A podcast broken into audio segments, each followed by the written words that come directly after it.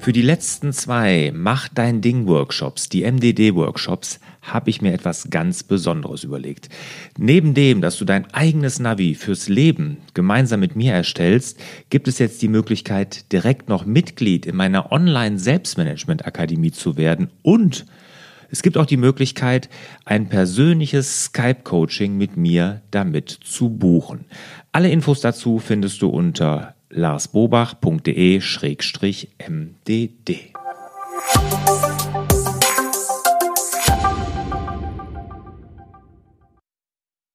Herzlich willkommen zum Podcast Selbstmanagement Digital. Wir geben Orientierung im digitalen Dschungel, sodass wieder mehr Zeit für die wirklich wichtigen Dinge im Leben bleibt. Mein Name ist Wolfgang Schüttler und mir gegenüber sitzt der liebe Lars. Hallo Lars. Hallo Wolfgang. Heute wieder viele Fragen zu unterschiedlichen Themen bei Frag Lars und ja, wie immer starten wir mit einem Feedback. Und das Feedback kam diesmal wieder über iTunes. Ich glaube, da kommt das meiste Feedback im Moment rein.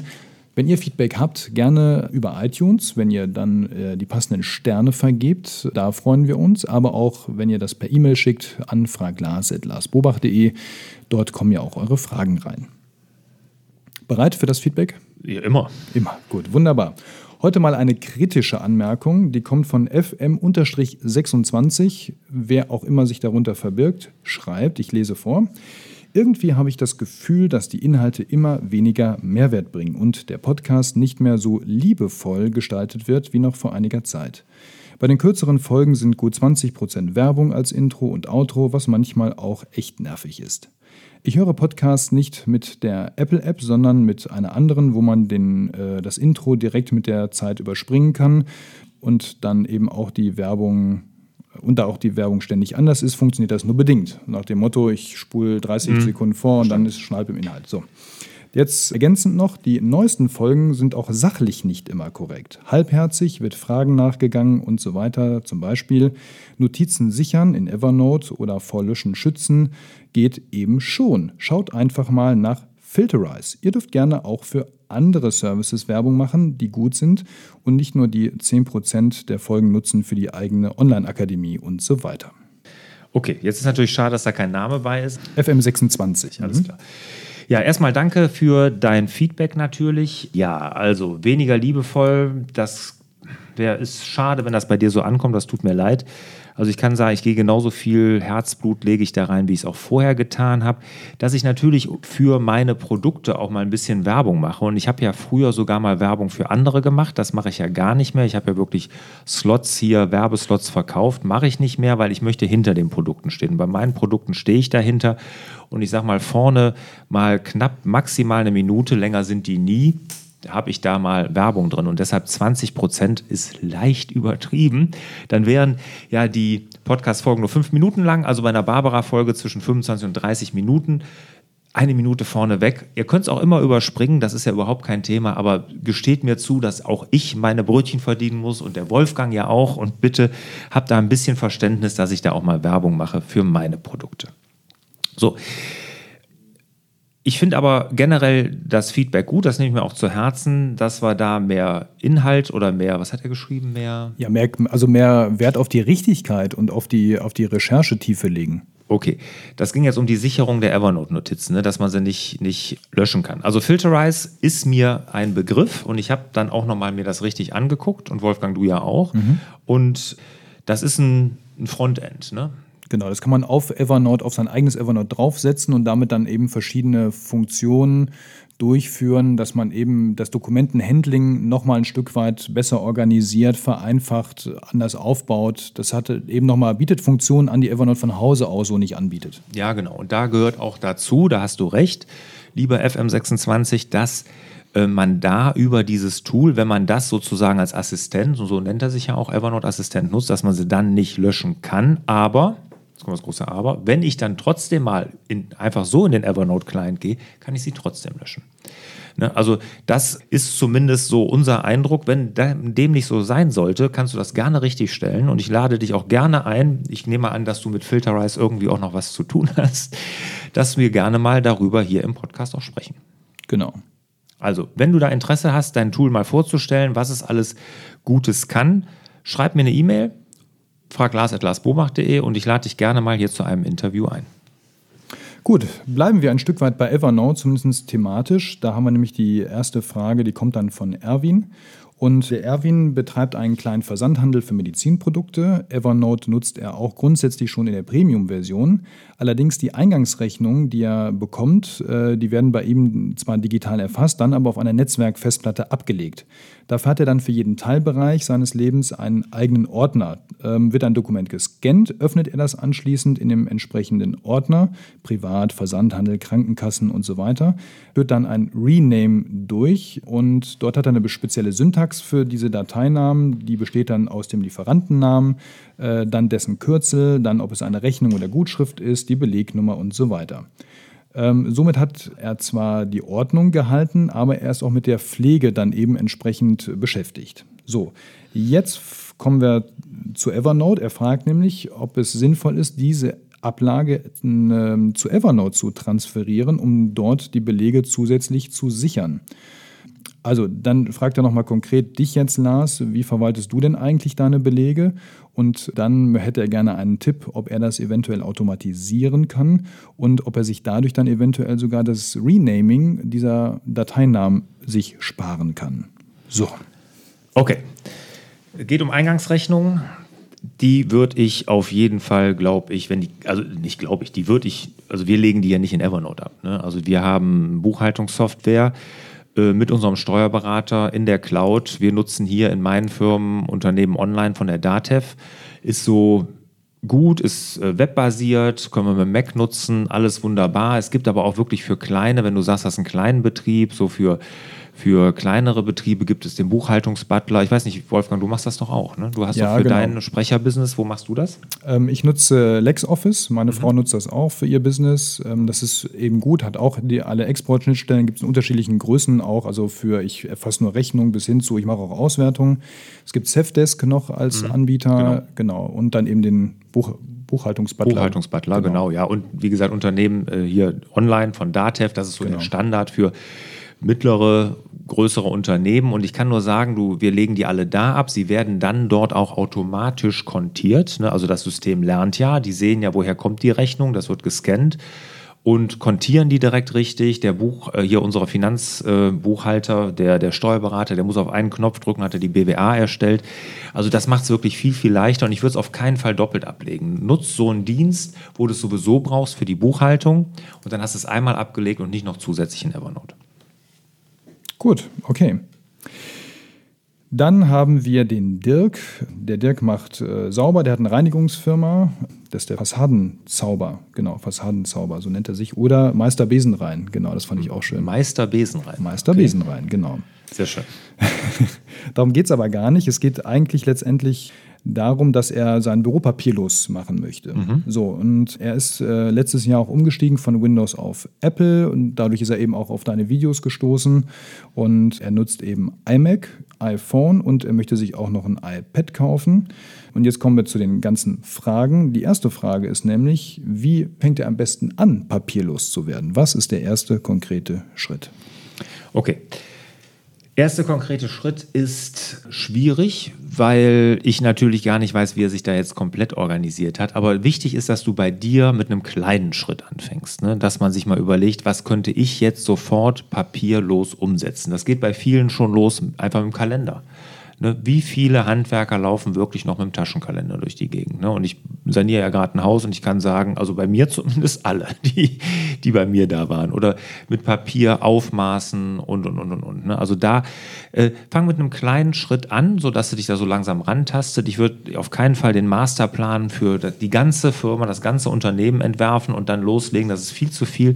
Kleine Schritte anfangen. Ich gebe immer das Beispiel, wir haben schon lange unseren Kalender hatten wir ähm, digital bei Google, aber wir hatten noch so eine Checkliste für die Analysetermine beim Kunden. Ne? Also wenn ich jetzt, als ich noch feuchte Keller saniert habe, ne? im Keller gab es so eine Checkliste und das war so das Erste, was ich gemacht habe. Ich habe diese Checkliste mit dem iPad mitgenommen, ausgefüllt, eine kleine Skizze dazu gemacht Und da fällt dir bestimmt auch was ein, wo du mit so einem kleinen Schritt anfängst. Und wenn du das gemacht hast, dann nimmst du auch deine Mitarbeiter mit, weil die sehen, boah, guck mal, der Chef macht das. Und dann sukzessive Schritt für Schritt weitergehen. Ne? Dann die Buchhaltung ist auch relativ einfach natürlich umzusetzen. Kann man so als nächsten Schritt machen. Aber als erster Schritt eine Kleinigkeit bei sich mal ausgucken und die papierlos machen. Jetzt hat er noch eine zweite Frage. Da ging es ja darum, dass er sich noch ein iPad kaufen möchte. Welche Größe empfiehlst du denn da? Das hängt auch ganz klar davon ab, wie du es nutzt. Du hast gesagt, du hast auch ein iMac noch. Ne? Wenn du noch ein iMac hast, vielleicht reicht dann ja das Kleine. Ne? Gerade wenn du es viel unterwegs nutzt, ist es natürlich handlicher. Dann ist das Kleine eventuell ausreichend. Wenn du, wie ich, nur mit dem iPad arbeitest oder fast ausschließlich, dann ist das Größe natürlich besser, weil das wirklich dann ein echter Laptop-Ersatz ist. Der Antonio fragt dich, ob du schon mal was von Klarheit gehört hast. Also, was meint er konkret? er meint halloklarheit.de. Ach so, ja so, klar. Das ist ein Kalender. Also, ich kenne den gar nicht, mir sagt das nichts, aber du, Lars, kennst den, ne? Was ist denn deine Meinung dazu? Ja, da greife ich jetzt schon ein bisschen vor. Ich teste ja die ganzen Planner zurzeit, ne? Weil meine Idee ist ja, ähm, wie kriege ich so mich organisiert ohne digitalen Taskmanager. Da gibt es ja auch mein ohne Taskmanager-Experiment, gibt es ja ganz, ganz viele Videos schon zu. Und diesen Klarheit-Planner, den habe ich mir auch geholt, dieses Hallo Klarheit. Das ist ein interessanter Ansatz, ist so ein Coaching-Ansatz so ein bisschen. Ne? Also wie fühle ich mich, worauf freue ich mich, also so viel mentale Geschichten. Mir ist der nicht persönlich, ne? also das ist wirklich eine ganz persönliche Sache und das muss auch jeder für sich selber wissen. Ich entwickle ja auch gerade den MDD-Planner, also da bin ich ja dran, dass ich mir da auch Gedanken mache, wie könnte ich sowas aufsetzen. Ich habe den lieber taskorientiert. Ne? Ich bin task- und zieleorientierter. Der Hallo Klarheit ist so ein bisschen Coaching, weicher orientiert, viel gut orientiert, ähm, ja, so in diese Richtung mehr. Ne? Also so ein, so ein Aufmerksamkeits, ja, diese Geschichte. Nicht so Ziel und Fokus und taskorientiert. Geschmackssache. Die Mischung aus beiden wäre doch eigentlich dann der goldene Schuss, oder? Ja, da tue ich mich schwer. Also im Nee, glaube ich nicht. Also ich glaube, dass, äh, dass man das auch gut trennen kann. Ich nutze ja jetzt seit wirklich über einem halben Jahr das äh, Sechs-Minuten-Tagebuch. Das ist ja mehr so, worauf freue ich mich, wofür bin ich dankbar. Jeden Morgen drei Minuten, jeden Abend drei Minuten mache ich im Bett, habe ich am Schreibtisch, äh, Nachttisch liegen, Schreibtisch auf dem Nachttisch liegen, direkt neben dem Bett. Mache ich morgens als erstes, abends als letztes. Das tut mir auch wahnsinnig gut und das kann ich auch nur jedem raten. Aber wenn ich dann in diesen Tagesmodus komme, ne, wo ich sage, jetzt muss hier mal das nach vorne gehen, jetzt will ich meine Ziele erreichen, jetzt will ich was abarbeiten und so, dann habe ich gerne was Taskorientiertes.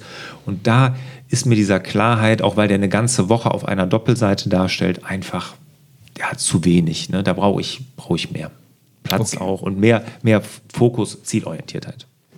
Gut, dann haben wir den Uwe zum Schluss für heute.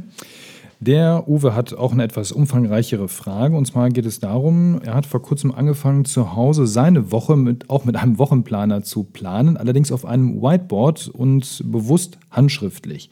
Da er, das ist eben so für ihn dann eben der Pluspunkt, sich die Woche für ihn besser verinnerlicht. So. Jetzt ist es aber auch schon mal vorgekommen, dass er von unterwegs gerne auf seine Wochenplanung zugegriffen hätte. Dabei hat er sich gedacht, ähm, dass er sich eine Maske für eine Notiz-App, zum Beispiel GoodNotes, erstellt und dort seinen Wochenplan reinschreibt. Da, ähm, so schreibt er jetzt, da ich es gleichzeitig auch zu Hause auf der Wand aber auch präsent haben möchte, kam mir der Gedanke, den Plan auf einem Fernseher anzeigen zu lassen. Nun zu meiner Frage.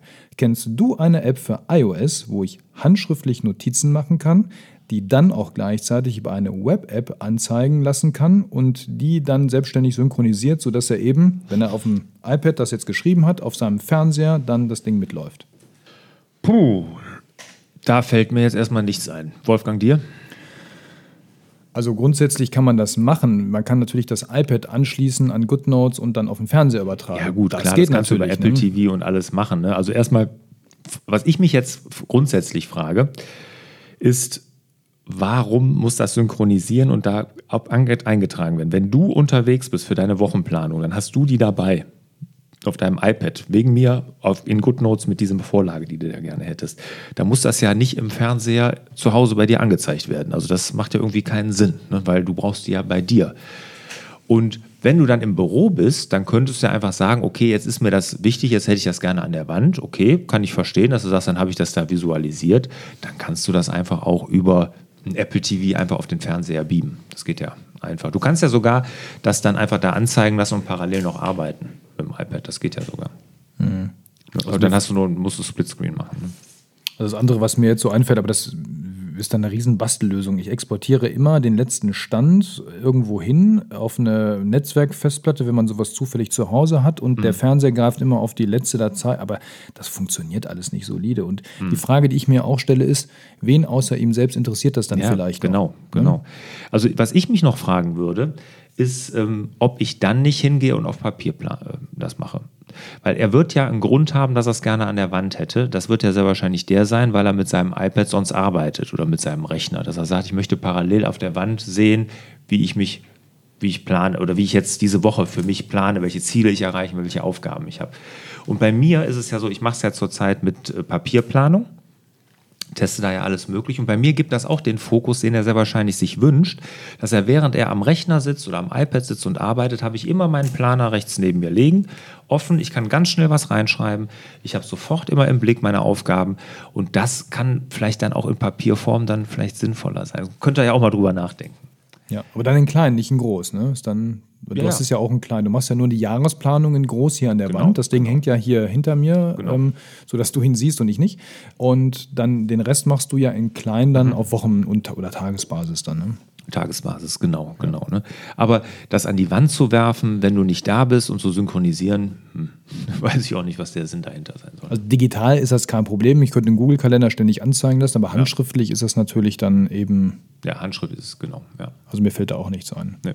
Wenn einer eine Idee hat von euch da draußen, weil er das vielleicht selber schon mal gelöst hat, dann schickt es her, dann leiten wir das gerne weiter hier. Mhm. Ähm, ich bin gespannt, vielleicht hat ja einer was. Ja, ja, das würde mich sehr freuen. Einfach genau in die Kommentare hier natürlich reinschreiben auf dem Blog larsbobach.de oder natürlich dann einfach uns schreiben per E-Mail und dann stellen wir das hier in der Frag Lars Folge auch vor. Genau. Und wenn ihr ansonsten noch Feedback habt, auch gerne zu uns, wie eingangs schon erwähnt, auf iTunes oder per E-Mail zu uns. Bei iTunes dann gerne ein paar Sterne vergeben. Da freuen wir uns drüber. Und in diesem Sinne wünschen wir euch wieder mehr Zeit für die wirklich wichtigen Dinge im Leben. Tschüss. Ciao.